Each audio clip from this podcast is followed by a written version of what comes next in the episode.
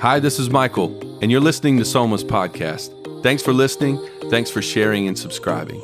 It's our vision as a church to help as many people come to know God, find freedom, discover their purpose, and make a difference. This podcast is a vehicle to further that vision. If the content has encouraged you in any way, we'd love to invite you to join us in helping us reach more people with the message of Jesus through this podcast and all that we do as a church. You can help by giving on our website at soma.church. If you're ever in the area on a Sunday, we'd love to host you. For more information about location and service times, you can visit us at soma.church. Enjoy the message. We've been in a series called Make Room, and really excited today because as we wrap up our series, we're going to have four different amazing preachers, four different amazing communicators come and bring God's word. One passage of scripture, one message, four different angles on that message. And so Amanda and Troy and Arca and Dallas are going to bring the message today. So listen, let's go. So listen, I know 1115. I know y'all got like I know y'all lean in. I know there's a hype crowd, and just just lean in, man. Take notes. I'm gonna be right down here shouting them down. Um, God's already been moving in a powerful way the last two services. I got just a few things before we hit message that I need to communicate coming off of last weekend because last weekend was crazy. So how many of y'all were here last weekend? We just dropped a bomb on everybody. I was like, so it takes a minute to kind of process for it to settle what God's doing. We um we we last weekend we communicated, hey here's where we're headed as a church. Here's doors that open. God's doing things that only He can get credit for. Thus, the campaign name, Only God. We're getting ready to do a series starting next week called Only God. And uh, it's going to be in the book of Acts. So, we're going to spend two months in the book of Acts. It's the best time ever. If you have people who, friends, family who don't have a church home, uh, don't have a, a people to call family or a place to call home, people who are far from God, invite them to just watch God work on them over the course of September and October. But Only God is both a campaign and an initiative, a thing for us to run at collectively as a church family and just say, hey, let's just ask God in this season, what can we sacrifice? What can we do? What's our portion when it comes to just helping build what God wants to build? But also just a season for us as a church to just, again, put our full weight on it and then watch God work. I want to encourage you to come next week because it's our fifth birthday as a church next week, which is so crazy because, like, we exist, we still here we out in these ministry streets. So, like, after five years, man, it's wild to see God. How many people have come to faith in Christ? How many people have gone, taken the next step and gone public with their faith, or families who are just leaning in, people who are church that have never churched before because of your faithfulness and the faithfulness of so many others to just help build God's house and just reach and just steward a season. And so, we're just going to have a party next week because we can. And so, uh, fifth birthday, we're going to have a party. It's going to be a lot of fun doing research, looking at the number five in Scripture, it's the number of God's grace, it's the number of God's favor, which just feels like crazy considering all the things that are happening behind the scenes. And so make plans to join us next week. With that, we're moving our service times a little bit. And so uh, we're going to make, so 8 o'clock is staying the same, 5 p.m. is staying the same. But last weekend we had close to 1,600 people come to church on like, yeah, which is awesome except parking. You know what I'm saying? So it's like everybody's like parking at the U-Haul and just cars parking on cars and just you know like so we're trying to make more room. 8 a.m., 5 p.m. being the the, the final frontier. You know, I mean, we got lots of room at the 5 p.m. You want to come to that party, I would encourage you to come to the 5 p.m. But the idea is um, we need to create space in between services as well to turn services. So between the 8 and the 9:30, for example, it was is a zoo. Okay, uh, and between 9.30 and 11.15 it's okay because we have an hour and 45 minutes so we want to create the same amount of time what we're doing is bumping services by 15 minutes. So 8 will stay the same 9.45 11.30 some of y'all get here second third song that's kind of when you get here anyway. So just keep doing what you're doing you'll be on time. All right so we debated we're like should we even tell them we should tell them no. So you'll be here a little bit early. So 8 9.45 11.30 everybody say 11.30 11:30 is your new service time. So 11:30 and then five, uh, and and so just make room, man. Make plans uh, to join us next week for birthday. And um, speaking of birthday, 12 years ago, at this exact moment, straight up at this exact moment. Uh, my wife gave birth to our daughter Natalie, and I got the microphone. I didn't even ask permission. I didn't ask permission, but I'm dad, and like, there's got to be some kind of benefit to being being a PK. You know what I'm saying? There's a lot of downsides. There got to be some upsides. Would y'all do me a favor? Would you help me sing her happy birthday to Natalie? Come on, happy birthday to you. Happy birthday to you. Happy birthday, dear Natalie. Happy birthday to you. Thank you guys so much. Yeah, we didn't tell her we are going to do that. So, um, all right, so make room, last week of make room, and really excited every single week, a different angle on make room. This week is all about the promises of God. What do we need to do in our lives to make room for the promises of God. If you're a follower of Jesus, man, if you're in relationship with God, even if you're not, He still has promises for you, and it's about what our willingness is to step into those promises. And it's really, it just looks like it just looks like obedience is what um, Leviticus 26 is teaching us. Man, there's promises that God has for us. How do we grab a hold of them? And each of these communicators is going to give you a different promise. But I'm going to tee it up with this Leviticus 26 verses one through three.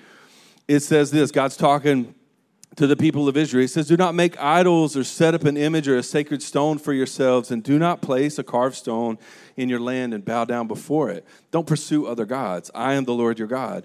Observe my Sabbaths. Have a rest and a trust in me. Have a reverence for my sanctuary. I am the Lord. Verse 3. If, and there's a conditional promise. And I love these conditional phrases that God gives us. He says, Here's the promises, and we're frustrated when we don't get the promises, but we don't meet the conditions. If you follow my decrees and are careful to obey my commands, then this is what God has for us. Y'all give it up for us for Amanda as she comes and she shares God's word this morning. Give it up for Jesus and my 412 group on the front row representing. I get the privilege today of talking about the provision of God. And I want to start at the beginning of verse 3 again, where it says, If you follow my decrees and are careful to obey my commands, I will send you the seasonal rains. The land will then yield its crops, and the trees of the field will produce their fruit. Your threshing season will overlap with the grape harvest, and your grape harvest will overlap with the season of planting grain. And you will eat your fill and live securely in your own land. I want to notice how that passage starts with if you if you carefully obey, then I will. God provides on the other side of obedience because the call to obedience never stops. The work never ends. Then you will harvest. Then you will plant.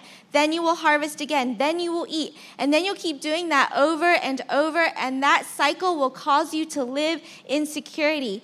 God is moving on our behalf. But the provision of God isn't just on Him to make things happen for us. The provision of God requires our participation. We have a part to play in what God is doing. And guess what? Our part looks like hard work, and He's not going to do our part for us. The provision of God isn't a product from God, it's a process with Him. It's the rain and it's the dirt and it's the ability to put our hands and feet to work. So, if the provision has ended, if it's a desert season in your life, maybe it's not because God is withholding the rain.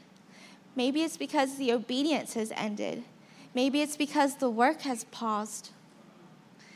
So, in my favorite book of the Bible, in Numbers, we find the people of God. They're wandering the desert. They've recently been freed from generations of slavery. They're on their way to the promised land, and this is what they have to say The people fell to grumbling over their hard life. God heard. Now the rabble that was among them had a strong craving, and the people of Israel also wept again and said, Oh, that we had meat to eat! We remember the fish we ate in Egypt that cost nothing the cucumbers, the melons, the leeks, the onions, and the garlic. But now our strength is dried up, and there is nothing at all but this manna to look at. And God is kind enough here to remind his people and us of the provision he had chosen for his people. Manna was a seed like substance with a shiny appearance like resin. The people went around collecting it and ground it between stones and pounded it fine in a mortar. Then they boiled it in a pot and shaped it into cakes. And it tasted like a delicacy cooked in olive oil. And when the dew fell on the camp at night, the manna was right there with it. So here is God, the maker of heaven and earth, directly providing for his people, and they are missing it because they have given up on obedience. They have given up on their daily call to gather manna, to daily transform it into cakes. They're already over it. They want something else. And I think that sounds like us sometimes, doesn't it? God, I want a different spouse. God, I need a better job. God, why are all my friends losers? God, my house is too small. God, my rent is too high. God, can I please have a body without cancer? God, can I have a life without betrayal? God hears us. He knows what we're going through, and the reality is, He has already moved on our behalf. But if our obedience has paused, we can't hear Him and we can't feel the rain that He has already sent. We become unsatisfied. And here's God's answer to His people and say to the people, Consecrate yourselves for tomorrow, and you shall eat meat. For you have wept in the hearing of the Lord, saying, Who will give us meat to eat? For it was better for us in Egypt. Therefore, the Lord will give you meat, and you shall eat. And you shall eat not just one day, or two days, or five days, or ten days, or twenty days. I mean, God is about to make it rain some meat. Yes. And in our house, we call that a beast feast. So it's hunting season. I'm actually a vegetarian. I married a hunter from a family of hunters, and a beast feast is when you cook all the animals and bring them to the table. So if you guys want to invite to our next beast feast, you can hit up Gary Rao. But God goes on, He says, I'm going to send a beast feast, and not just a day or two or five or 10 or 20, but a whole month until it comes out of your nostrils and becomes loathsome to you. Because you have rejected the Lord who is among you and have wept before him, saying, Why did we come out of Egypt? Ooh, it started out okay, right? Because we hear us getting our way. Yes, if I complain to God loud enough and for long enough, He will relent and give me what I want. But maybe what we actually want is a return to slavery. And maybe if God gave us what we asked for, we would miss out on the provision that He has planned for us. And you know, I don't think it's a coincidence that in Matthew 6, Jesus says this When you pray, don't babble on. Your Father knows exactly what you need before you ask Him. And then He goes on to teach us Give us today the food we need, not give us all the food we need. Give us today the food we need. For those of us that grew up memorizing the Lord's Prayer, we might have learned it in a different translation that says, Give us today our what? Turn to your neighbor and say, I want that daily bread. It's the difference between an all you can eat buffet and a five star restaurant with a tasting menu. The point is, if God gave us everything all at once, we wouldn't know what to do with it. So, provision is a process, and it's a process that requires our participation. And provision comes through obedience, daily surrender, daily gratitude to what God has put in front of us, doing our part because we recognize that God has already done his part. So, I want to ask us today where is God pouring himself out? Where is he sending rain in our lives? Where has he called you to work? And not just a little bit, but where has he called you to pour all of your energy and time and resources into? Because some part of your life and mine, there is rain, and there is dirt, and there is a place to plant a tree. For our family, it looks like the Only God campaign because we see God pouring himself out on that. And so we're going to pour ourselves out. We're going to lean in hard because we don't want to miss out on what God is building. You know, maybe He didn't give you the guacamole and tortilla chips that you ordered, but He gave you a seed and some soil and a shovel. It's time to get to work. Go there and do the thing that God has called you to do. Gather your daily manna. Pray for your daily bread because Taco Tuesday is coming. And as we work and as we pray, we'll see that He is Jehovah Jireh, the God that provides. Can you give him some praise this morning if he has provided for you?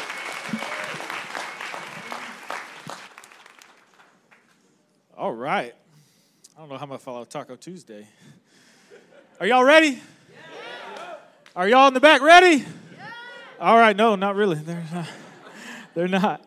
All right, I'm going to pick up on verse 6. All right, I will grant peace. Everybody say peace. peace. Uh, say it like a southerner. Say peace. Peace. peace. I will grant peace in the land, and you will lie down, and no one will make you afraid. I will remove wild beasts from the land, and the sword will not pass through your country. You will pursue your enemies, and they will fall by the sword before you. Five of you will chase a hundred, and a hundred of you will chase ten thousand, and your enemies will fall by the sword before you. So I'm here to tell you guys a little bit about peace, talk a little about peace. Can anybody raise their hand if they just need a little bit more peace in their life? If we're just honest with ourselves, even if you've got some peace, you just could use some more of it. And for me, I've realized that I'm more and more, as I get older, hungry for peace, that there are people all over the world who are desperate for peace, who are craving for peace because we pop on the news and we see some other tragedy or we scroll through this and it makes us feel like we always have to be in a comparison game. But peace is something we oftentimes get confused as well. If I'm being honest, I get confused with this concept because to me, and I don't know if you're like me, but when I think about peace, I think it's it's far from me. I think peace is some elusive concept that I'll never actually be able to actually obtain because I'm just waiting for the shoe of life to drop. Is anybody else like that? Where you're just like, okay, I'm cool now, but I know something's around the corner. And even if I've got peace for a moment, it's almost like I don't trust it fully because I'm just waiting for something to get back in my way. But we get the concept of peace wrong a lot. A lot of times when I'm asking for peace, what I'm asking for or what I'm doing is really trying to avoid the pain in my life. I'm trying to, by all means, trying to avoid anything that I potentially have to deal with. If I, if I don't look at that bill that I know is overdue on the counter, I got peace. Right? If it's not there, you didn't get it, you got peace. Right? If I don't if I don't think about if I don't deal with the problems that I have in my relationship or my marriage, then we must be at peace if I don't deal with that diagnosis, if I don't actually face it, then I must be at peace. And it's almost like I avoid it to a degree where I trick myself into believing that I am at peace when I know internally that I'm not. That I'm not. And we all know that it doesn't really work that way. So our avoidance can look a lot of different ways. How do you avoid your pain? For me, it's scrolling. Anybody with me? It's scrolling. I've gotten to the point where I have to have something on at all times. On my drive to work, I have to have a podcast. In the shower, I don't take my phone in the shower. I'm not a psychopath. But in the shower, in the shower, I put a podcast over there where I'm listening about sports or I'm hearing music or I'm hearing some type of distraction so that I can be distracted enough where I don't have to I don't actually have to face the pain that I need to deal with. And so I've even gotten to the point where I have a 50 inch television that I've paid hundreds of dollars for and I've got something on on that television, and I'm still scrolling at the same time. Anybody else like that? I saw some laughs. I saw some stares. Yeah, we're all like that. But it's, it's that distraction, that avoidance of the pain that we really need to embrace. And if we're really honest with ourselves, when we ask for peace, when you pray for peace, when I ask for peace, I'm really praying for relief. I say, God, can you just take this away? Can you just take this storm away? Can you take this pain away? Can you take this medical diagnosis away? Can you and there's and there's nothing wrong with that. There's nothing wrong to pray to God and say, "God, can you heal this this cancer?" There's nothing wrong with saying, "Can can you calm these waves?" But oftentimes it's really when I'm asking for relief, it's because I want to be comfortable. And so for us, you guys remember the story? Jesus says, "Hey, we're going to go to the other side." And I'm, we all need to go in a boat. Disciples get in the boat. Then, like midway through the journey, a hurricane comes, and disciples are freaking out, and Jesus is asleep. And they look at Jesus and they're like, hey, it'd be a good time if you weren't asleep right now. Um, and then they like wake up. Jesus calms the waters, he rebukes the storms, and he says, Where is your faith? And I think that story really speaks to me in the aspect of peace because oftentimes I'm too focused on the storm rather than the Savior that's in my boat. If our focus is too much on the storm, on our circumstances, because we know our circumstances are always going to be less than ideal. We know it. Somewhere around the corner, something's coming. But our peace can't be rooted in the storm. Our peace has to be rooted in the Savior who is in your boat. And so stop paying attention to the storm, pay attention to the Savior who is bigger than your storm. And also in verse 6, I think it's so interesting. I think it's so interesting that in verse 6, it says, I will grant you peace. He says, I will grant you peace. And then he says, You will lie down and you will not be afraid. And he's actually detailing the entire posture of peace. Because you guys, there is no better posture of where you're relaxed and you're peaceful than when you're lying down. I'll prove it to you. Because you're vulnerable when you're lying down. So I have a three year old son. His name is Deacon. He is all boy, okay? All boy. He'll destroy everything, okay? He's, he, he loves swords. He loves fighting. He is all boy. He's complete opposite of my daughter. My beautiful daughter's like this princess, and he's like a rabid raccoon that just gets released into our home every day. And so he loves to fight. So we have one rule in our house is you can fight, but you can only fight me. You can only fight dad.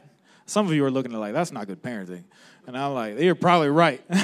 but you can't you can't touch your sister, you can't fight with your mom, you have to fight with me. But anybody that has small kids, and because I know my son and I fight with him, Anyone that has small kids know I will never lie down near my son. You guys get what I'm talking about? You lie down near your kids and they Dwayne the Rock Johnson you right with the people's elbow as soon as as soon as you're not expecting it. But that's the thing. I think it's interesting that God will even articulate the posture that we are to, we are to possess. And the reason why is because when you're in that posture of lying down, you are at your most vulnerable you are at your most vulnerable. And so, what he's articulating is, I will grant you so much peace. I will protect you so much that you can be in your vo- most vulnerable state and still know that I got you. And somebody needs to hear that today because you may be in your space and you may be like, I am in my most vulnerable space that I've been at in years. God still got you. He will grant you peace. He will grant you peace. And so, so as we move forward into verse into verse 7, it says, so so in verse 6 it says, I will grant you peace. And then uh, the second part of verse 6 it says, you will lie down. And then it says, I will remove the beast. But then here's the interesting part is it says, you will pursue. You will pursue your enemies. Because oftentimes we think that peace is passive. Peace is not something that happens to you, it happens through you. And so, for us, as we move forward throughout our day, we need to pursue peace. We need to pursue our enemies. And you might be like, well, I don't have any enemies. Who are my enemies? And in Ephesians 6 12, it says, it says, let me get it, find it. It says, where did it go? It's lost. It's right here. It's right here. For our fight is not against flesh and blood, but against principalities, against powers, against rulers of the darkness of this world, and against spiritual forces of evil in the heavenly places. For often too long we have been avoiding peace because we've been avoiding our pain, but our pain not, might not be a person, but it might be your anxiety. It might be your depression. It might be you comparing yourself to everybody and feeling less than all the time. That might be the enemy that we're actually charged to pursue. And so don't let peace pass you by. Pursue your enemy. When, when you have anxiety, when you have depression, you have to face it. You have to face it says it will fall by the sword. Does anyone remember the, the, uh, uh, the armor of Jesus, the armor of God? Does anybody remember what the only offensive weapon is? The word. So when the enemy is attacking you and keeping you from your peace, Talk back to it. Tell them the truth. Tell them the promises that God has actually given you. Fight with the word of the Spirit. All right, I'm going to end here. I'm going to close here. They only gave me 10 minutes. He's crazy for that. How do I pursue peace? Believe that peace is promised. If you're in a place today and you don't believe peace is possible, I'm telling you that it is. God's word is telling you that it is. Peace is promised. You may not feel it right now, but that's okay. Because it's not about the storm, it's about who's in your boat. Surrender the faith, surrender with faith, and know that God is moving on your behalf, that He's moving before you, that He's moving behind you, that He is moving on your behalf.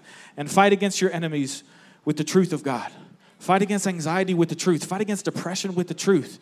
Do not let idly by with our avoidance keep us from actually pursuing the peace that God has called us to. If you guys are ready to just charge for peace, can we give it up for the Prince of Peace? Can we give it up for God? Can we give it up for Him? Come on, I am so thankful for the promises of God, for His provision, and for His peace. These next few verses, they talk about the abundance of our God. They talk about how whenever we commit to doing just as God has instructed, there is a reward. And that reward is receiving a measure from God, receiving blessing in such a way that we would have much more than what we need. And I also love how the scripture tells us that it is God's will, His intent, His purpose, His plan for you and for me that we would choose to live a life of blessing and of favor. Verse 9 says this I will look on you with favor and make you fruitful and increase your numbers. And I will keep my covenant with you. And you will still be eating last year's harvest when you will have to move it out to make room for the new. And I love that God is telling the Israelites, He's saying, if you would choose to live a life of obedience, if you would do what I have commanded you, if you would obey my decrees, I would bless you in such a way that seasons would come and you wouldn't even be done with what I've already given you, but I would still give you more. Isn't that good? Y'all, y'all better say amen. That's good right there. Their only problem would be too much blessing. Anybody want that problem today? That's right, that's right. And it, it just brings the question why would God give us much more than what we need? Is he a God that doesn't take inventory on his resources? Is he a God that spreads himself too thin? And the answer is no, no, no. Our God is abundant, lacking in nothing. He is the source. All things come from him and to him. He is good. Our God is an intentional God, and when He gives us more than what we need, it's not just for waste. You see, our God uses everything and He wastes nothing. So ask your neighbor, what are we gonna do with all that blessing? What are we gonna do? And Paul in Second Corinthians tells us that God blesses us with much more than what we need. He gives, he gives to us graciously so that we would meet the needs of others. I also love Paul I also love um, 2 Corinthians because Paul also says in chapter 5 that God intends to make his appeal through you and through me. And that word appeal means that God would make our lives a display so that other people would come to meet him, so that other people would come to know him. Our life is meant to be this display of generosity and love and all that God is so that other people could know him so that other people can meet the Savior that we know, so that other people can, can turn to Him and live a life of freedom, live a life of provision, live a life of peace. When I think about this, um, I'm reminded of a time that my mom, I just, I love my mom. Anybody love their mom in the house today? Me too, me too. My mom, she's great. Well, I remember this one time my mom, she takes me, my siblings to the grocery store, and she hands me $10. And let me tell y'all, when you're eight years old, you ain't got a lot of money, your mama hand you $10, you about to have a field day. It's about to be good. And she's like, go get snacks. So I'm just running, I'm just skipping up and down the aisles. I'm just getting all my favorite things. And so we get back to the car. I'm basically doing skips in the parking lot. I got all my favorite things. And so we get in the car, and my mom, she said, well, let me just tell you all this first. My mom, she don't play. She don't play, okay? She means what she says, and she says what she means. So she says, what did you get? What did you get for the house? I said, Not a thing. I only got snacks for me. And she says, Did you think that what I gave to you was only just for you? And so I was like, I was like, Ooh, I did. I really did. But I told my mom, I say, um, My response was, Mom, I didn't have enough. And she looks at me and she says, If you would have brought to me what you had and asked for more, I could have given you what you needed. And in the same way, God is a good father that when we ask for things that please him, his answer is a delightful yes. I love in First John how it says that it says, and we are confident that he hears us whenever we ask for anything that pleases him. And since we know he hears us when we make our request known, we also know that he will give us what we ask for. It pleases God to bless you. It pleases him. He rejoices. He, he, he delights in giving you good things. Every good gift he, he wants to pour out on you. And it also delights God to use our life to be a billboard so that other people could also come to know Him. God wants to bless you today. And I believe there's some people in the room that you may be believing that that is not the truth. That God is putting things on reserve for a certain type of person, but that's not true. God's will, his intent, his intentions for you and for me is that we would choose obedience so that he can lavish his love upon us. When I also think of this concept of favor, I think of the Israelites. I think about um, how in 1 Samuel, um, God wanted to bless the Israelites in such a way. He wanted to do something so significant, so profound, that it would, it would look different from all the other nations. God wanted to do something for them, custom made, first handedly do something. They would have had access to God in a way that no one else would have heard of. But the Israelites, they wanted a king. They're like, God, please give me a king. Please give me a king. And God's like, you could have the king, like me right here. You see, the Israelites had, had they had an opposition. They would have had to choose to live a life of favor. But it would have cost them something. It would have cost them their lack of trust. It would have cost them their, their comfort. They would have had to be uncomfortable. They would have had to choose to value God's presence above all the other gods in all the other lands. They would have had to choose to live a life with only God at the center. But they, they, they didn't consider the cost well. You see, the Israelites complained in such a way that God gave them over to their best. They gave them over to, God gave them over to what they thought was the best thing. That he, he was like, okay, here's your king. You see, the Israelites did not choose, they, favor, pass, favor did not pass them because God was not the God of abundance. Favor did not pass them because God didn't have enough to give them.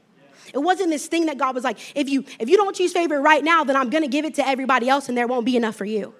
God is not a pick me. I love that it says in Second Corinthians, and God is able to bless you abundantly, so that in all things, at all times, having all that you need, you would abound in every good work. It also says in Romans 2 that God is not a God that he plays favorites. He, he shows no favoritism. So that tells us that you and me can choose to live a life of favor. It's not on reserve for a certain type of person. But if we choose obedience, if we choose to do what God has instructed us to do, we can live a life of favor and blessing to do favor and blessing that God would give us much more than what we need and that our world would be so much bigger than what we even imagine it now.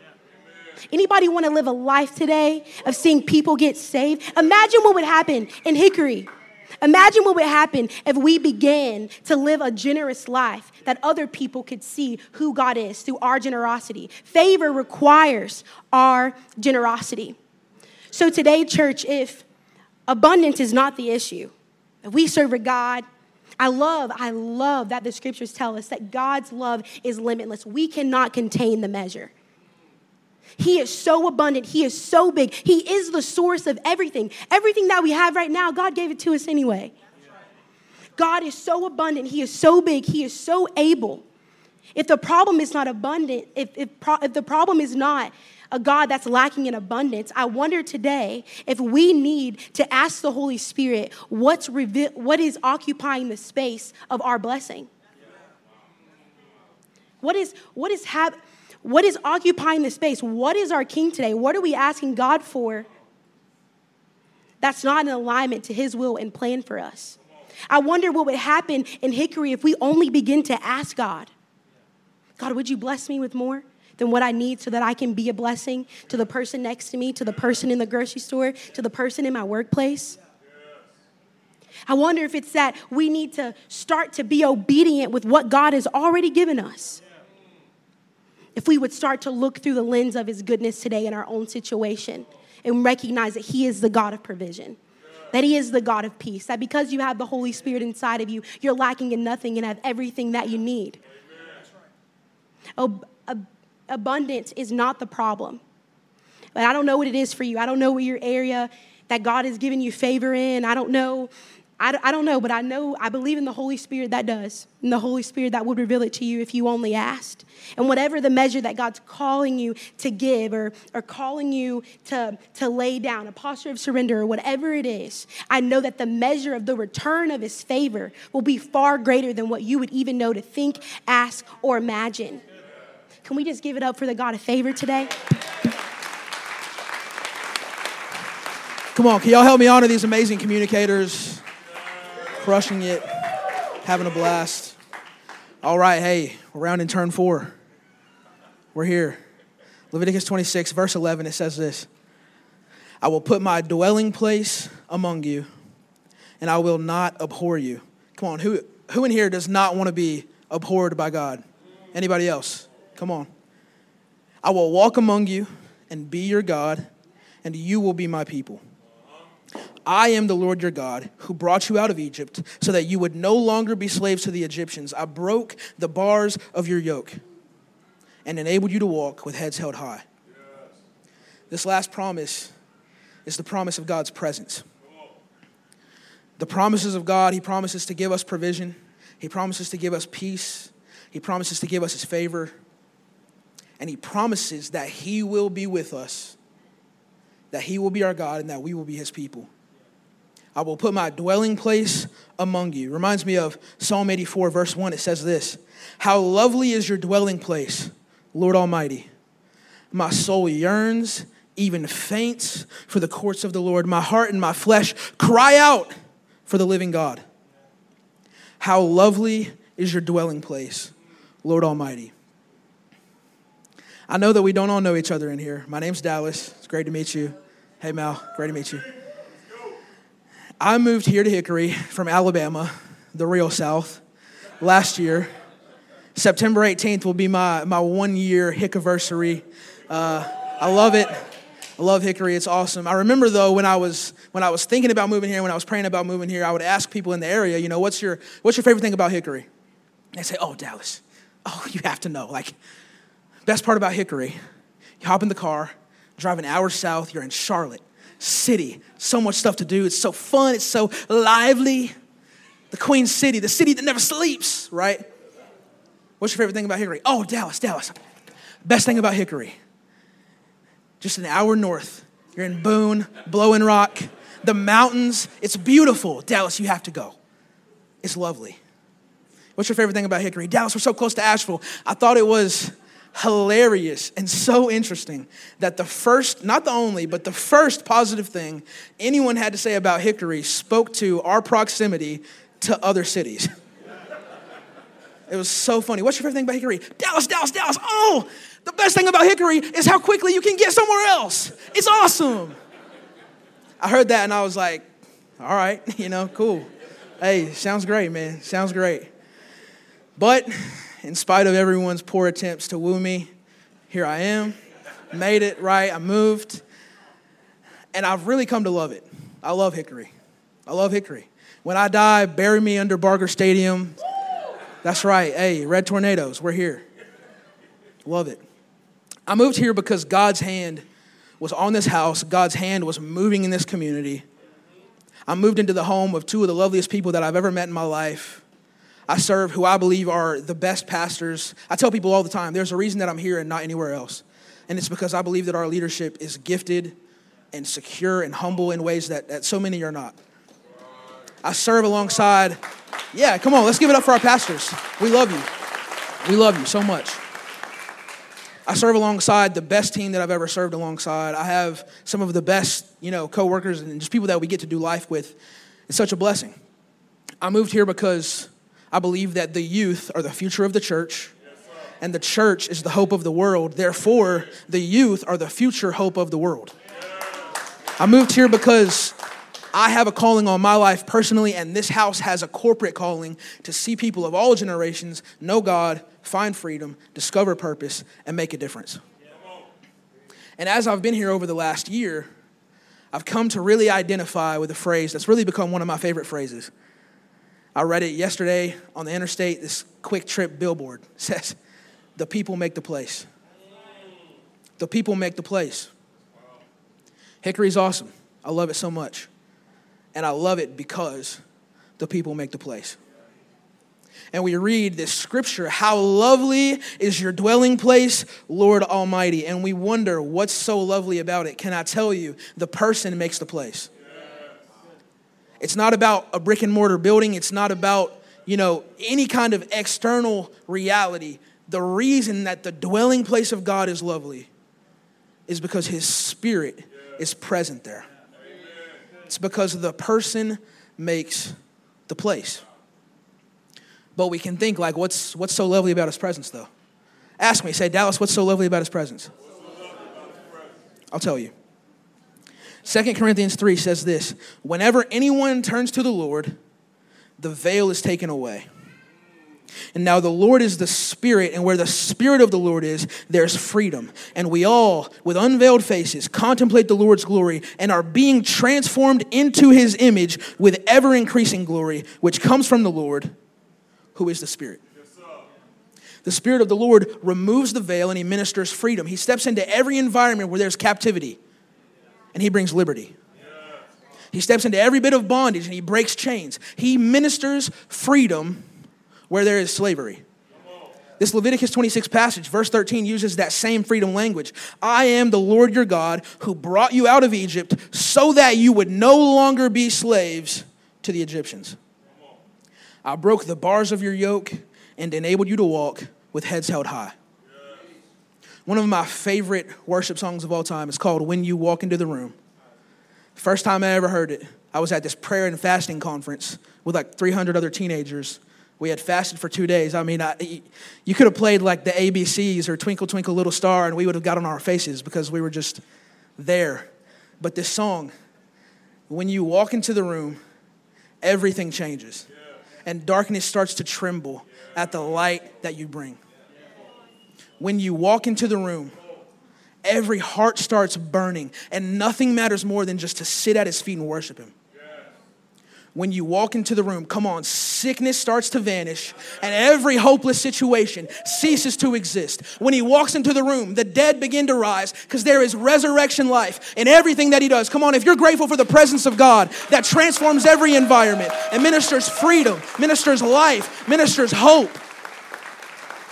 the person makes the place. When his spirit walks into the room, everything changes everything changes. No matter what situation you may be in, no matter what circumstance, no matter how undesirable you might think that your place seems to God, He's willing, He's able, He's ready. One of the best things I ever read is in a book called Gentle and Lowly. The author said that, that God is waiting with anxious expectation for us to draw near to Him. But how often, when we fall short, when we have shortcoming, we have some kind of iniquity, we're so hesitant because we think he'll be upset. When really he's, he's sitting on the edge of his seat, waiting on us to come back to him. He's more excited for us to draw near than we are to receive the forgiveness. One of my favorite verses in Scripture. It's the Second Corinthians passage. Whenever someone turns to the Lord, the veil's taken away. I think sometimes in 2023, this language of the veil is sometimes lost on us. But let me illustrate it. What Paul is saying when he says the veil is taken away, he's saying that at one time, there was a legitimate obstacle, there was a very valid barrier between us and God. There was a veil. But now, because of the cross of Christ, that sin that was a legitimate obstacle now has been taken away because of the sacrifice of Jesus, the Lamb of God who was slain for you and for me. And Paul is saying now that the veil is removed, there's no obstacle, there's nothing blocking us between God and ourselves except our willingness to surrender to Him. with the veil taken away, with all the obstacles removed, the only thing standing between us and God, us and His presence, us and His Spirit, us and freedom is our capacity to repent and to just turn from ourselves back to Him. I know, uh, I know we've all got a favorite minor prophet. Mine's Hosea. Shout yours out on the count of three. One, two, three. Hosea chapter 2, verse 15 says this I will return to her her vineyards and transform the valley of trouble into a gateway of hope. Come on, God's Spirit is desperate. He's waiting on you to turn to Him so that He can transform your valley of trouble into a gateway of hope. This valley of trouble, we read it in English in 2023 again. You know, I think um, we get so confused sometimes because though the Bible was written for us, it was not written to us. And so a lot of times we get tripped up on the English, but when we read it in the Hebrew, it's, it's not the valley of trouble, it's the valley of Achor. The valley of Achor. God transforms our valley of Achor into a gateway of hope. And to understand what it means, the valley of Achor, we have to, to read the context, understand what, it, what Achor means. And it's found in the book of Joshua, chapter 7. Now, if you're familiar with Joshua, you'll know chapter 6, that's Jericho, right? And so in this passage, the Israelites, they're going, they're about to cash the check that God sent. They're about to take the promised land. They are moving in. And in chapter 6, up to this point, victory has become the norm. Victory was like, hey, another day, another dollar. Like, let's let's go, right? They go to Jericho. God tells them, march around the walls. They march around the walls. They shout, ah, right? Walls come down. Victory. Another triumph. And then in chapter 7, they step right up to this next army. It's supposed to be another day, another dollar, but they come right up and they lose. And it's a bitter defeat. They're heartbroken. More than that, they're confused. They're dumbfounded. They don't understand why they've had all this victory so far, but then all of a sudden, defeat. And God had given them a commandment. He had said, When you go against these armies in battle, don't take any of the spoil for yourself. Don't hold on to anything. Let it all just be stuff that passes away with all these other armies. But there was a member of the Israelite army who had kept some of the stuff for his own belonging. He had taken it for himself. And in chapter 7, the nation of Israel commits this incredible act of national repentance. They turn from their sin, they purify themselves, they consecrate themselves. They say, God, we're sorry. We don't want you to be our weapon to fight our battles. God, we submit ourselves to you to fight yours. And they turn back to him and this valley where they repent and turn back to God, this valley where they surrender, they called it the valley of Achor. And I tell that whole story to illustrate this. Repentance and surrender to God is the key that unlocks the transformative power of God to turn your valley of trouble into a gateway of hope. You may think that the place, that the circumstance, the situation that you're trapped in is too undesirable for God to move. But God says, if you would surrender it to me, if you would hand it over to me, if you would turn from your ways, come back to me, if you would align yourself with my truth, if you would repent and turn to God, He'll come into your situation. The person will make the place.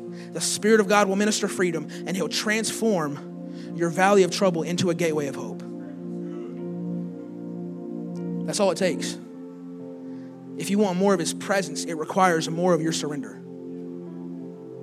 His presence requires surrender.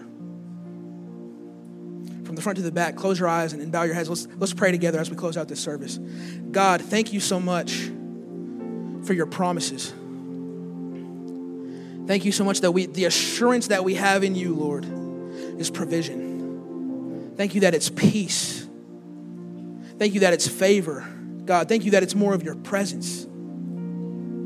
Lord, we just ask right now, God, that you would empower us to surrender, that we, you would empower our repentance, that you would quicken us to turn back to you when we've fallen short. Lord, we're just desperate for more of you. More than even the promises that you promised, God, we're desperate just for more of you, Holy Spirit. Eyes still closed and head still bowed. If you're in the room today and you would say that that your next step is to give your life to Jesus. And that's the decision that you're making this morning. If you're saying, I want to turn from my sin, I want to surrender, I want to accept the sacrifice that Jesus made for me and begin a whole new life in Him, can I just ask you to raise your hand on the count of three? One, two, three.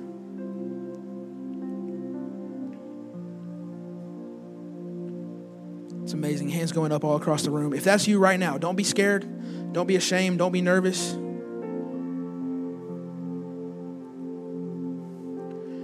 Repeat this prayer after me. Say, Jesus, forgive me of my sin. Jesus, help me to surrender my whole life to you. Jesus, I commit to following you for the rest of my life. Jesus, thank you for your sacrifice for my sin. Thank you that the veil is removed. Thank you that freedom is mine in your name. In Jesus' name, amen. Come on, can we celebrate the life change that just happened in this room? So good, so good. All right, from the front to the back, everyone stand to your feet. Stand to your feet. I want to pray for us before we end the service with more worship. And just right from a from a posture of receiving, just open your hands out right in front of you. I know that some of us in the room, we made the decision to surrender ourselves to Jesus for the first time this morning, to give him our lives. But I know for more of us, we walked into the room and we would say that I already got a relationship with Jesus. But how many of us know that surrender is a daily thing? Surrender is not something that's one and done. I believe that there are people in the room that, that we have something to surrender, that we have something else to give Jesus. We have something to offer him and say, Jesus, I've got this anxiety, I've got this insecurity, I've got this fear, this worry, this concern. And you just want to hand it over to Jesus. So let me pray for us as you're receiving. God, thank you so much for every man and woman gathered here together, united under your name, united because of your sacrifice, Jesus. Thank you so much for the provision that you promised. Thank you for the peace that you promised. Thank you for the favor that you promised. Thank you for more of your presence, Lord, that brings freedom, that brings confidence, God. I pray that that as we go throughout our lives, Lord, that we would wake up in the morning and the first thing on our to do list would be surrender. That we just would offer ourselves completely to you. That we would be living sacrifices, Lord, that belong to you. Holy Spirit, we're desperate for more of your work in our lives. We're just hungry for you, God. Your dwelling place is lovely. Our hearts and our flesh, they yearn for anywhere that your spirit inhabits, God. We love you so much. In Jesus' name, amen.